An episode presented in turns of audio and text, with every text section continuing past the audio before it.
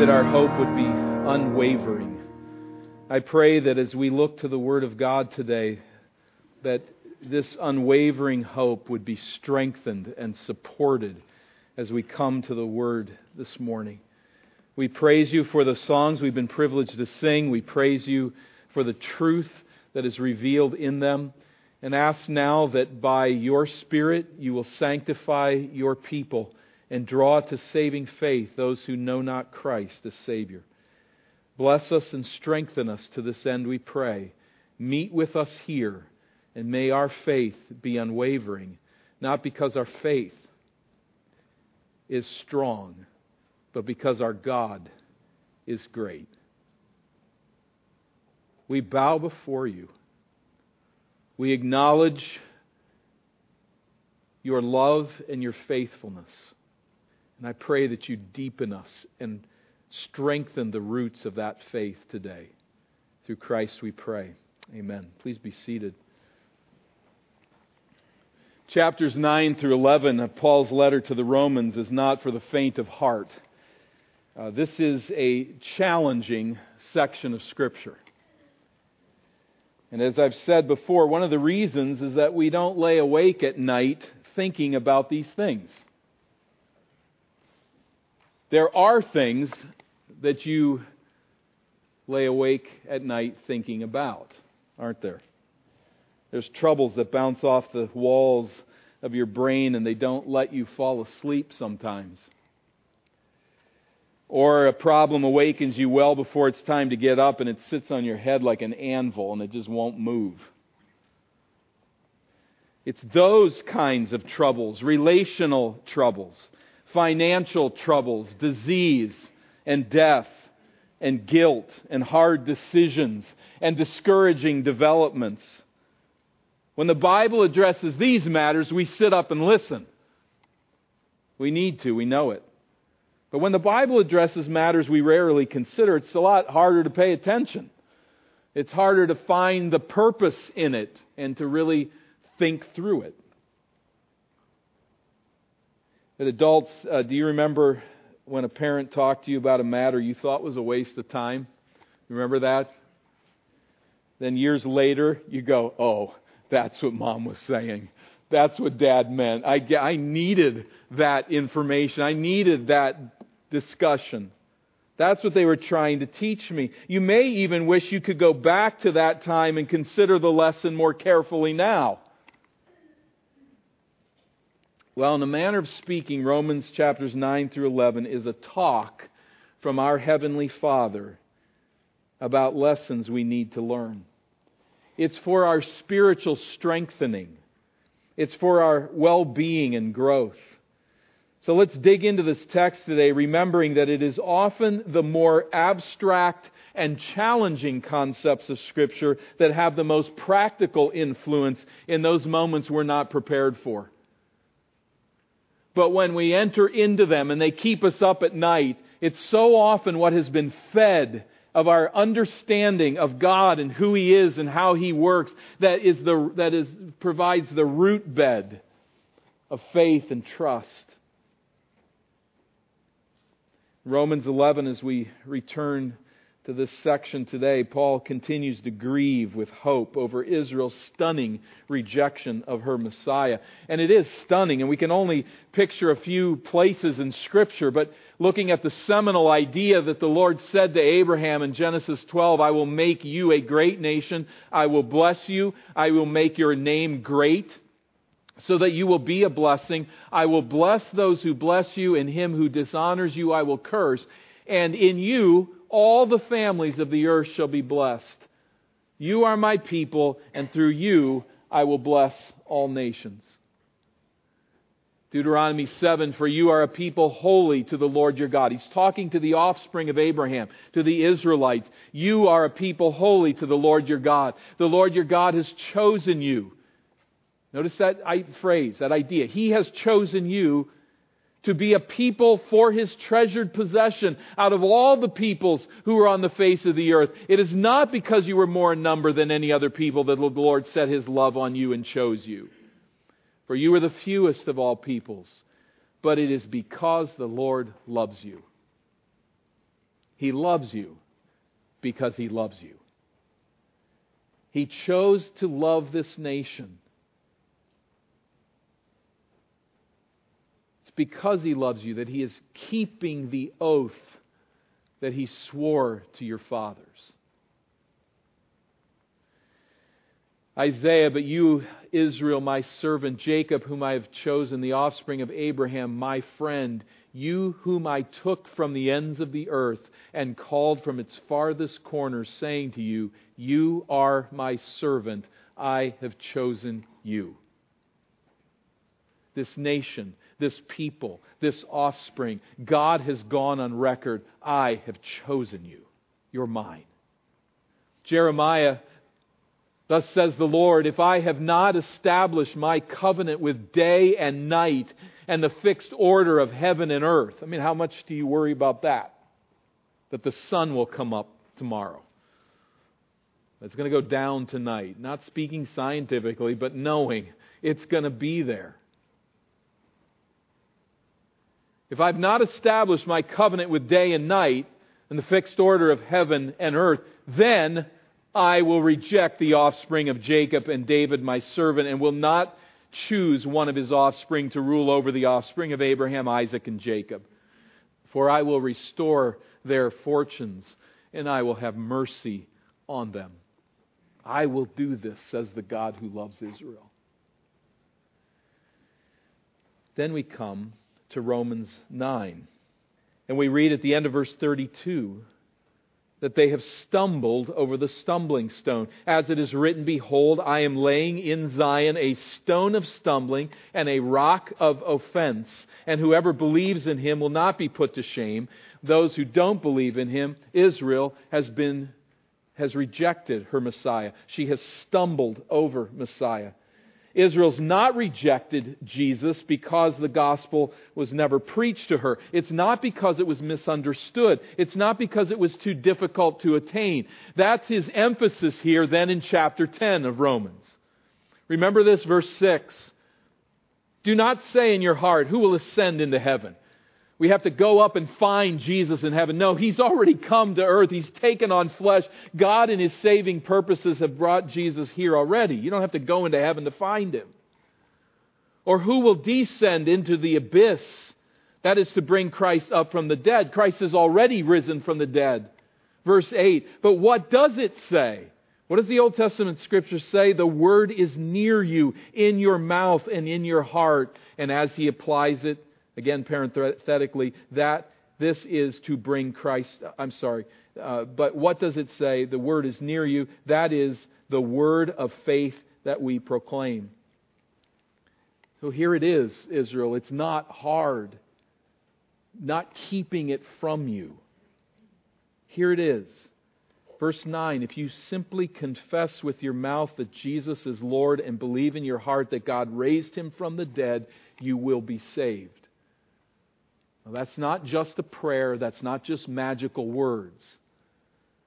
But as we say, Christ is Lord, I trust in his death and his resurrection for the forgiveness of sins, you will be saved. For with the heart one believes and is justified, and with the mouth one confesses and is saved. Verse 13 Everyone who calls on the name of the Lord will be saved. Paul is laboring here to say it's not because this is difficult, it's not because Israel's not heard it. It is rather because she's refused it. That very nation that God called, chose, and loved. Verse 18, I ask, have they not heard? Indeed, they have. But I ask, verse 19, did Israel not understand? No, they've understood very, very well. That's why they are jealous. Isaiah is so bold to say, verse 20 of chapter 10 I've been found by those who did not seek me. I've shown myself to those who did not ask for me, the Gentiles, but of Israel. So what's verse 20? That's the Gentiles responding to Israel's Messiah. But verse 21 of Israel, he says, All day long I have held out my hands to a disobedient and contrary people. The logical conclusion at this place is that it must be that God has abandoned Israel. God has rejected the nation that he elected as his own, and the evidence is having sent Messiah to win her and to save her, she has rejected him. What other conclusion would you draw logically? So we may not lose sleep over this concern,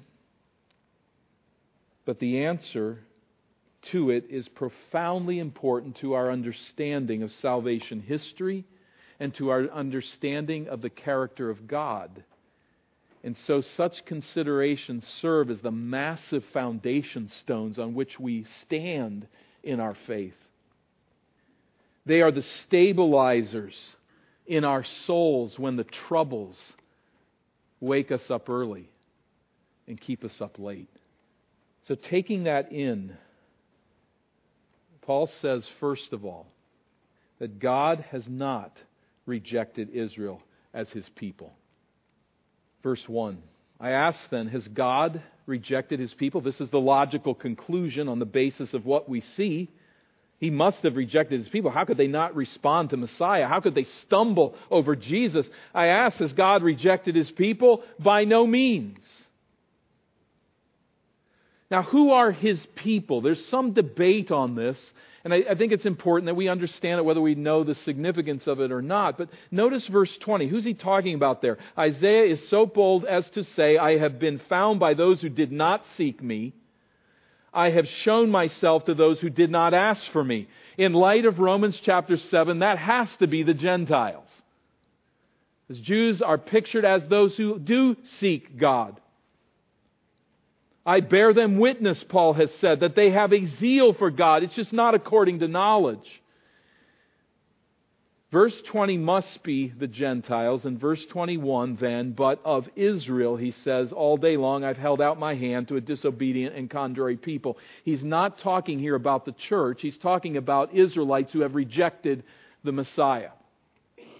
So when he then continues, verse 1 of chapter 11, I ask then, has God rejected his people?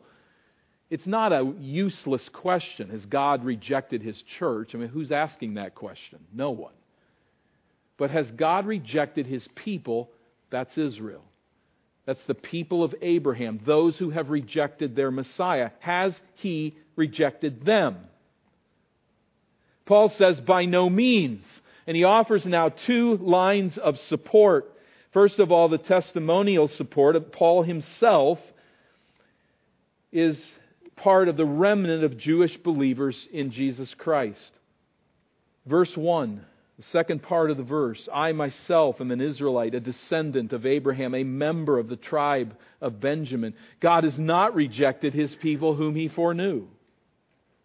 So he's saying what? If, if God intended to reject Israel, he would certainly reject the man who tried to crush the infant church. I'd be like exhibit A for God to crush and reject because of my resistance to the church of Jesus Christ, my persecution of the followers of Jesus. I am living, breathing proof that God has not ended his salvation plan with Israelites. He saved me of all people. He's not rejected his people whom he foreknew. You notice there in verse 2. And that word foreknew is the crucial word in the sentence. Is Israel walking in disobedience to God? Yes. Has Israel rejected Messiah? Yes. But the basis of God's relationship with Israel is not her performance. The basis is his foreknowledge. Now remember, as we considered this theme back in Romans 8, particularly verse 29, God's foreknowledge is more than his ability to see what will come to pass. God's foreknowledge effects what it knows. By knowing it, he brings it into being, is the idea. So, back in chapter 8 and verse 29, we read there that very theme, particularly with respect to individuals, but for those whom he foreknew, he also predestined those that he predestined, he also called. And those that he called, he also justified. Those that he justified, he also glorified. This is the glorious work of God. This is what he has chosen to do. And when he foreknows someone, He effects their faith and their trust in Him. What is true of individuals is true also then of Israel. That's Paul's point in verse 2. God's not rejected his people whom he foreknew. Since he foreknew them, it's impossible that he could reject them. He would never do that. He turns then, secondly, to a historical support where he brings out here in verses 2 through 6 that a remnant of Israelites chosen by God's grace characterized the Old Covenant era. This really is not anything new. Do you not know, verse 2, what the scripture says of Elijah, how he appeals to God against Israel? Lord, they have killed your prophets, they have demolished your altars, and I alone am left, and they seek my life. Paul points back here to 1 Kings chapter 19. It was a dark, dark time in Israel's history. The king was Ahab, the queen was Jezebel, and there was a reign of terror against God's people in Israel. The nation was morally bankrupt at this time. And Elijah informs God that Israel is one man short of spiritual extinction. That would be me, he says. It's just me, Lord. I'm the only one, the only faithful prophet that's left, and I'm going to be dead soon. What does God say? Verse 4. What is his reply to him? I have kept for myself 7,000 men who have not bowed the knee to Baal. I have kept. Don't let that phrase slip by. I, the sovereign God, have been actively keeping a people whom I foreknew for salvation, faithful prophets in Israel. You don't know about them, but Elijah, you're not the last man standing. I've been at work this whole time. There is a remnant that I preserved. 7,000 are yet loyal to me. What was true of God's salvation plan under the Old Covenant is equally true under the New Covenant, Paul now argues, verse 5. So too at the present time. There is a remnant chosen by grace. In the Old Testament, God preserved a remnant, a small group of genuine Israelite believers. We could picture it something like this. There's more coming to the graphic. It's not all leaning to the left here for no reason. But there's a remnant within Israel. This is what he's talking about. There was a remnant in Israel at the time of Elijah. This is how God works. I have kept them. And this is how God continues to work, even with Israel with characteristic brushstrokes. The divine artist can be seen in the present time. Notice that verse 5? It's in this present time. Now, in this new era of salvation in Christ, there is also a remnant chosen by grace. Has God rejected Israel? No, there was and there is now a remnant chosen by grace. There is yet that remnant within Israel, that remnant now related to Christ is part of the church which is predominantly Gentile, at least tracking and heading that way even in Paul's day. This, I think, depicts this graphic what he's saying. This is what he's this is this is where he's tracking. Verse 6 but if it's by grace, it's no longer on the basis of works, otherwise, grace would no longer be grace. That's simply qualifying what he says in verse 5. There is a remnant in Israel who has embraced Messiah. That is consistent with the way God has always worked. He keeps a remnant for himself from the people of Israel.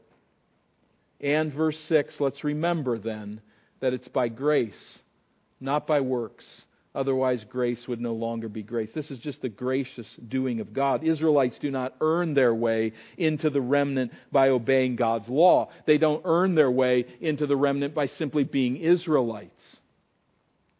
Remember chapter 10, verse 1. Brothers, My heart's desire and prayer to God for them is that they may be saved. For I bear them witness that they have a zeal for God, but not according to knowledge. For being ignorant of the righteousness of God and seeking to establish their own, they did not submit to God's righteousness. That's the problem. They want to be righteous.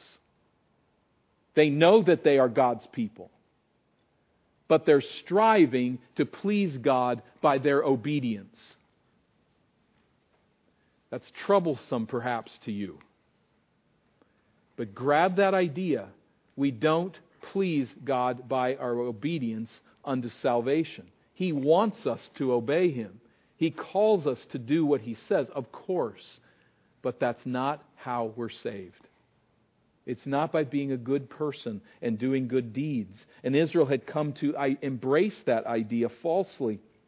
This goes back to what Paul's been arguing through the whole book.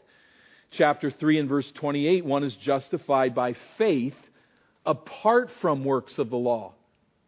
The works of the law come, we do what God wants us to do in response to a salvation that He alone can effect in us. Not by our righteous works, but by His faithful grace to us in Christ. So the remnant is formed only one way. Verse 5, what is it? They are chosen by grace. That's the only way the remnant is formed. That's the only way anyone has come to Christ ever, really. Is by God's enlightening their eyes to see His saving grace, and we respond in faith and trust in what He has done for us. We don't rest in what we have done for Him. God needs no bolstering he needs no supply from us. He is self sufficient. But in His grace, He gives salvation to His people. That's the way it's been. It's the way it was. You can see the theme in the Old Testament. That's the way that it is, Paul argues. A remnant formed, being chosen by grace. This was true then, this is true today. So, has God rejected Israel as his chosen people? No, he has not. But secondly, God has hardened most Israelites to the gospel. That's his theme beginning at verse 7. God has hardened most Israelites to the gospel. What then? Israel failed to obtain what it was seeking. What was Israel seeking? She was seeking to be right before God, a righteous standing before Him. Israel was indeed seeking Messiah. They just didn't like the one God provided. But that's what they were seeking. What Israel was seeking, she did not obtain. Now, a qualifier here, verse 7 the elect obtained it. Those chosen by God, those given grace by God, to see the light and respond to my Messiah, they did attain it, but the rest were hardened. And what will follow now is a demonstration that most were hardened, but the rest were hardened. So the elect obtained it. A remnant in Israel has embraced the gospel of Jesus Christ unto salvation. Thinking again back to this graphic. But the rest were hardened. After Christ's coming, the majority in the green here remain unmoved by Messiah. And they were then, as Paul puts it here, hardened. That takes us back to chapter 9. And we know the troubling thought there that God would harden a heart. But it's only troubling because we don't know who God is. All God must do to harden a heart, He doesn't do it by bullying people. He doesn't say, you know, I don't like you, I'm going to harden your heart against the gospel. All God needs to do to harden a heart is nothing. He lets the hard heart remain. He doesn't open the eyes and soften it. He's a sovereign God. The vast majority of Israelites have rejected God's saving grace in Jesus the Messiah. That's the point. All God does to harden a heart is to leave it alone to leave it to pursue its fruitless quest to obtain righteousness by law keeping. And that might be you individually here for just a moment as we head off to the side. And think about how it applies to us. That could be you. You may have a hardened heart to the grace and the forgiveness of God, and your heart is hard and demonstrated to be hard by the fact that you're trying to do good. You go, What? That's what I thought I was supposed to do. Aren't good people supposed to do good things? Well, of course, on one level. But if you're doing good in order to impress God, in order to gain your salvation from Him, that's the evidence of a hard heart. I've preached sermons in this place that stress, as well as I know how to form it, I don't, I don't know how to say it any more clearly. It's, it's hard to think about it because words can't always express what you'd like to convey. But I've done everything I know to explain that salvation is by grace alone, through faith alone, in Christ alone. And people will meet me at the door and say in so many words, I'm going to try harder this week. That's a hard heart. That's a heart that's hardened to the grace of Christ. You may be there right now. You're trying to be so good. You're trying to be better than other people. You're trying to find your salvation in yourself. God, in His mercy, as we come back to Israel, has called out a remnant that has seen. It's not me keeping the law, it's Christ keeping the law and his righteousness given to me as he dies in my place to pay the penalty of my sin. I pray. And, and if, if you're here saying, well, my heart's hardened to that, I don't care, or I can't do anything about it, yes, you can you can come back to what the Apostle Paul is pleading that you would understand. Verse 13 All who call on the name of the Lord will be saved. The hardness of heart is really not rooted in misunderstanding. The hardness of heart is really rooted in a rejection of Christ's saving grace. Trust Him. Embrace Him by faith that in what He has done to save you. But God has, verse 7, hardened some. In fact, most, verse 8 brings out. As it is written, God gave them a spirit of stupor, eyes that would not see and ears that would not hear, down to this very day. What a horror that is. But he draws from a covenant renewal gathering in the book of Deuteronomy that Moses is leading with the people of Israel, and also draws from Isaiah's oracle of pending judgment against Israel. And Paul stresses that Israel is once again in the place of spiritual stupor. This is consistent with her pattern. So don't look at their rejection of Messiah in the gospel and say God is done with them. But do look at that and say there is spiritual stupor. They are drunk on their self righteousness. Israel cannot see that Jesus of Nazareth is her only hope. Paul next draws from Psalm 69, where King David prays against his enemies. As God defended King David, God likewise opposes those who have rejected Messiah, spurning the gospel. But in an amazing display of cosmic wisdom, God designed Israel's rejection of Messiah to have an upside. And Paul will develop that theme in verses 11 to 32. But first of all, to round off the matter, uh, we, look off, we look to what he says there. I should read what David says, verse 9.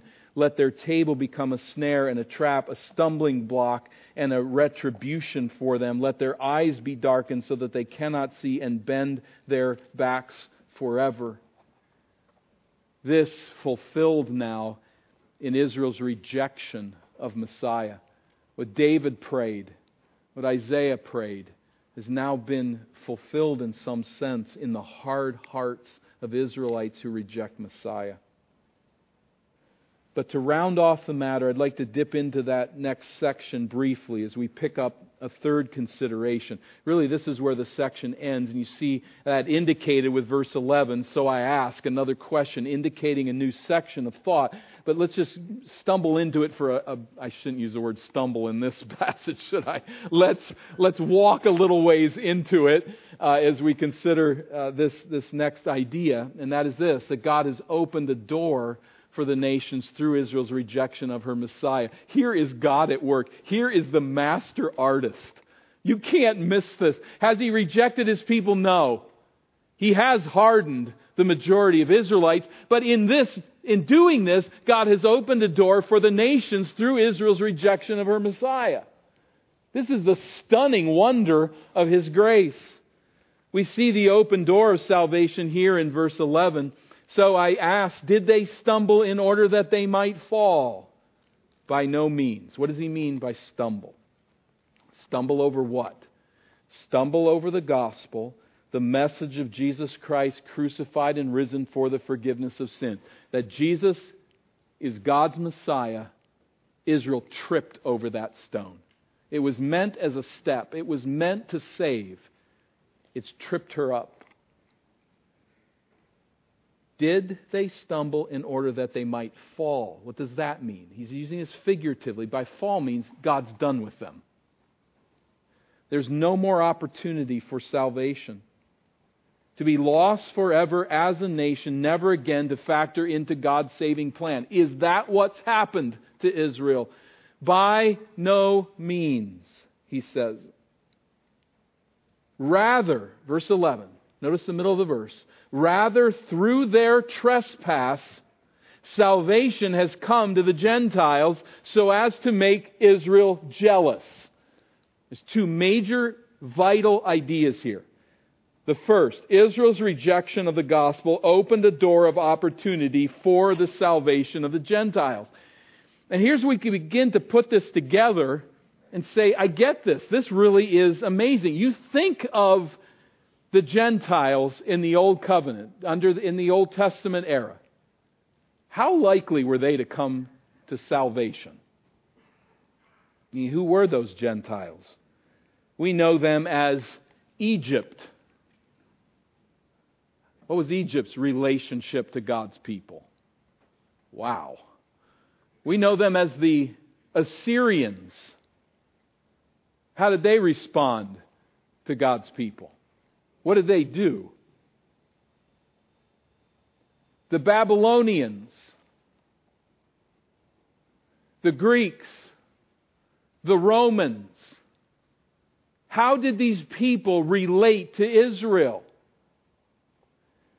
The only thing any of them really wanted was Israel's land and for Israel to be gone. That's it.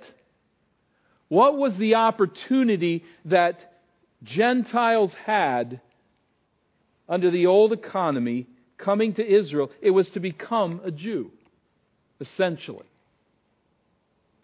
There were God-fearers who retained some of their culture, but there was a, a joining of this nation of Israel. All we see in the Old Testament are Gentiles trying to crush Israel. That's it. I ask this secondly. What we know of biblical history, what we know the nations did to Israel, I ask the second question. Can you imagine how the Greeks and Romans would have responded if all of Israel had embraced Messiah immediately? It wouldn't have just been Jesus on the cross, it would have been a whole bunch of Israelites. That would have resulted, undoubtedly, in military opposition. That's all it would be. The only Gentile response would not have been faith in Jesus, but would have been fear that Israel was uniting around a Messiah king. So we could picture it like Gentiles are a, a woman in a building that is on fire and she doesn't know what to do. She's trying to get out of this building, but she doesn't know where to go. And there's a doorway, an exit to get out very freely, but she doesn't see it because there's this big, large man standing in the way, and he's blocking her vision of the doorway. That big, large man is like Israel. She has direct access to, or he has direct access to the door. She can't see it because he's too big. But as he moves toward that door, he falls down, and in a moment of time, her eye catches the opening, and she turns and jumps over the man and runs to safety, dragging his arm, trying to get him out. It's kind of a gruesome picture, I realize, but it's, I, I couldn't come up with something better. But that's a bit where we are by Israel stumbling, by Israel tripping, we got a vision of Messiah and we've embraced him. We've gone through that door to salvation. It wasn't going to happen any other way. Israel trips over Jesus, and the Gentiles have embraced a Jewish rabbi as Lord and Savior. Stunning. And I never get tired of this. But this gathering right here today is a display of that wonder. We've walked through that door. We're here, and we really should not be here. But here we are, as Gentiles gathered to worship Israel's Messiah. I trust that you're here having trusted Jesus' death and resurrection for the forgiveness of your sins. It's not about Jew and Gentile, it's about Messiah who saves. So that's my first point, and the second will be shorter here under this theme. But Israel's rejection of the gospel opened a door of opportunity for the salvation of the Gentiles. You noted there, and it's a little weird to us, but it says, secondly, and very importantly, so as to make Israel jealous. So as to make is God at work in all of this. And He's at work in all of this. Israel stumbles that Gentiles can go through the door of Messiah to salvation, and God's in this to make Israel jealous. What does that mean? We might picture it as a father who loves his son very deeply. His son matures and as he does, he really has little time for dad. Doesn't love him, doesn't want to spend time with him. Dad invites him to come to things, to interact with him, and the son just says, I, don't, I just don't have time for that. Not interested. He's doing his own thing, developing his own life. And as time passes, the father adopts another son. As that son matures, their relationship thrives. The adopted son and father are spending time together and going places together and developing a relationship that's very warm and mutually beneficial. And the first son looks at that situation and that relationship and says, That's my dad. Why does he spend so much time with the adopted son? Doesn't spend time with me like that. We don't have that kind of relationship. That's my dad. Just picturing a little bit the kind of jealousy that can come through disobedience. Israel's jealousy, Israel is filled with jealousy that countless numbers of Gentiles across the planet are embracing a Jew as Messiah. The offspring of Judah, the offspring of David, of Abraham, this Jesus of Nazareth, countless numbers of Gentiles are embracing him as their Lord and Savior. And Israel has become jealous. We don't see this with every individual, but I think on a large scale we do. After the death and resurrection of Jesus of Nazareth, Israel became largely a defensive faith.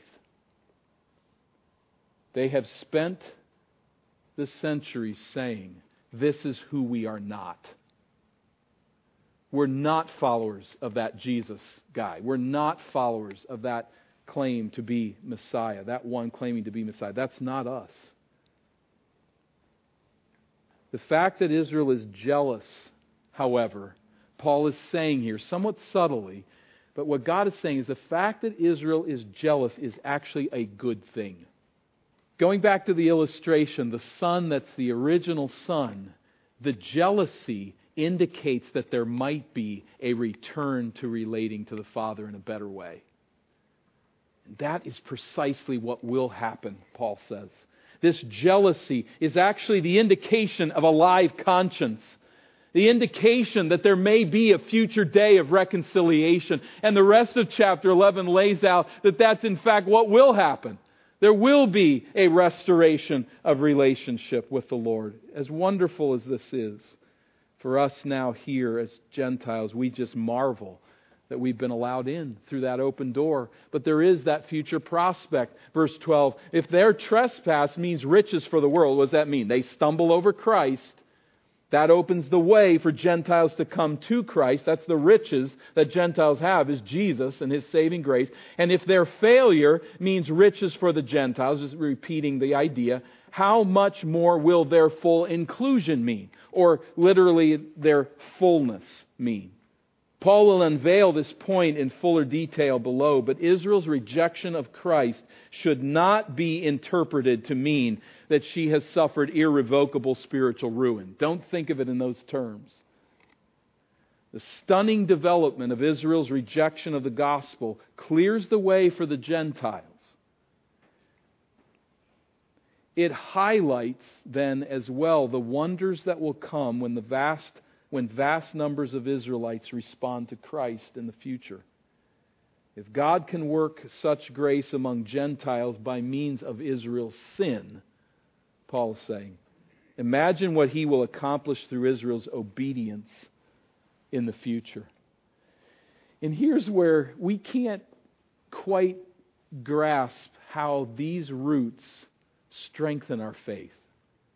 But there is a grand and glorious picture that's going on here. We may not lose sleep over the inclusion of the Gentiles among God's people. We've had a couple thousand years to grow accustomed to the idea. But I imagine if, that, if we were able to grasp the wonder of it all, we would lose sleep. We'd be so excited. We'd be so thankful and so thrilled with what God has done. Like that woman stumbling out into the fresh air and taking in a full measure, filling her lungs with the freedom of that air and knowing she's been rescued. If we understood that, what excitement there would be in our heart. But just two thoughts briefly. Naturally, logically speaking, the way God's plan of redemption played out for centuries, one would logically conclude that we have no business finding salvation in Israel's Messiah. Being in that yellow box as a Gentile, we just don't have any business being there in some sense.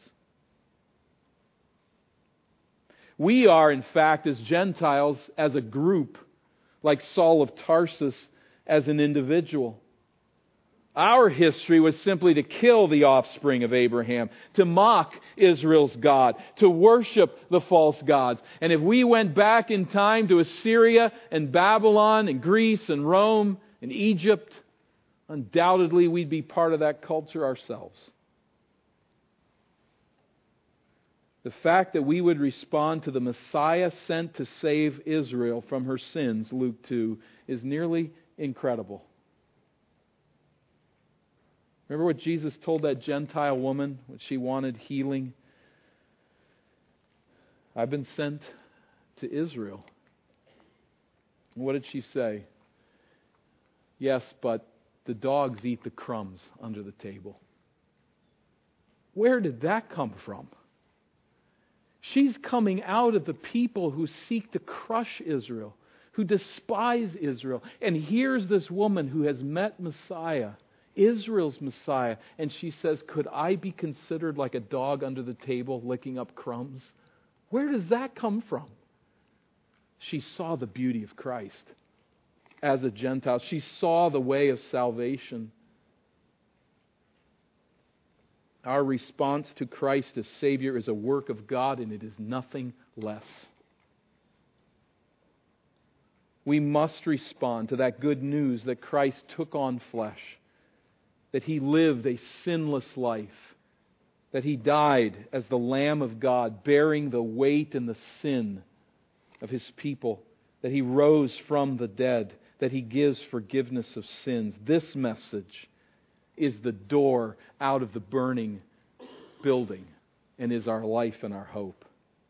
And like that woman, we've come to lick up the crumbs almost. We've come to see in Christ the beauty that we will take anything, and what He gives us is not the crumbs, but what He gives us is His glorious riches in Christ. Troubles in life, they really become something wholly other when they are suffered, knowing that our sins have been forgiven and our eternal future is secured. He won't give us crumbs. He gives us hope and saving grace to all who come and call upon Him. Second point, and that is that naturally and logically speaking, we would think that God would have no time for Israel now. Centuries of rebellion in the Old Testament. Messiah coming, demonstrating who he is through miracles, and, and Israel saying nothing but crucify him, crucify him. But what we learn here about God is the truth of his relentless love, of his faithfulness to his promises. What we learn about here is that no promise of God will ever falter. God's love for his people will never dry up and die. That is true as we think about Israel, and that is true as we think about every one of us who is a child of God through faith in Christ. God keeps his promises. God never breaks his covenant with his people. And so when we read things such as Romans chapter 9, and we read that those that he foreknew, he also predestined to be conformed to the image of his Son, in order that he might be the firstborn among many brothers. And those whom he predestined, he also called. Those whom he called, he also justified. And those that he justified, he also glorified. When we hear that salvation plan, we hear that covenant in Christ, nothing will destroy it. We can put our hope and our confidence in the promise of God. Nothing will destroy that promise. And his relationship to Israel is an evidence of that. God keeps his word, he keeps his promises, he does not break his covenants. His eternal plan of salvation has encompassed Gentiles. It has drawn us into the family of God. That is amazing grace. And it is why we sing. Why we can sing in the dark why we can sing when we're together, and why we can confuse, impress, and draw the attention of the angelic world as we celebrate as Gentiles this saving grace. Lord, we thank you. We know not what else to do. We don't understand it all. We could never, ever want Israel to stumble. But Lord, you have thereby brought us into the light, and we just thank you. And pray that you draw to saving faith those who are separated from Jesus and deepen our roots in the wonder of your salvation plan for those of us who know you. We thank you for Jesus. We thank you for all that he is, all that he has done, all that he will do. And we put our absolute hope and confidence in your promises to us in Christ. Through him we pray.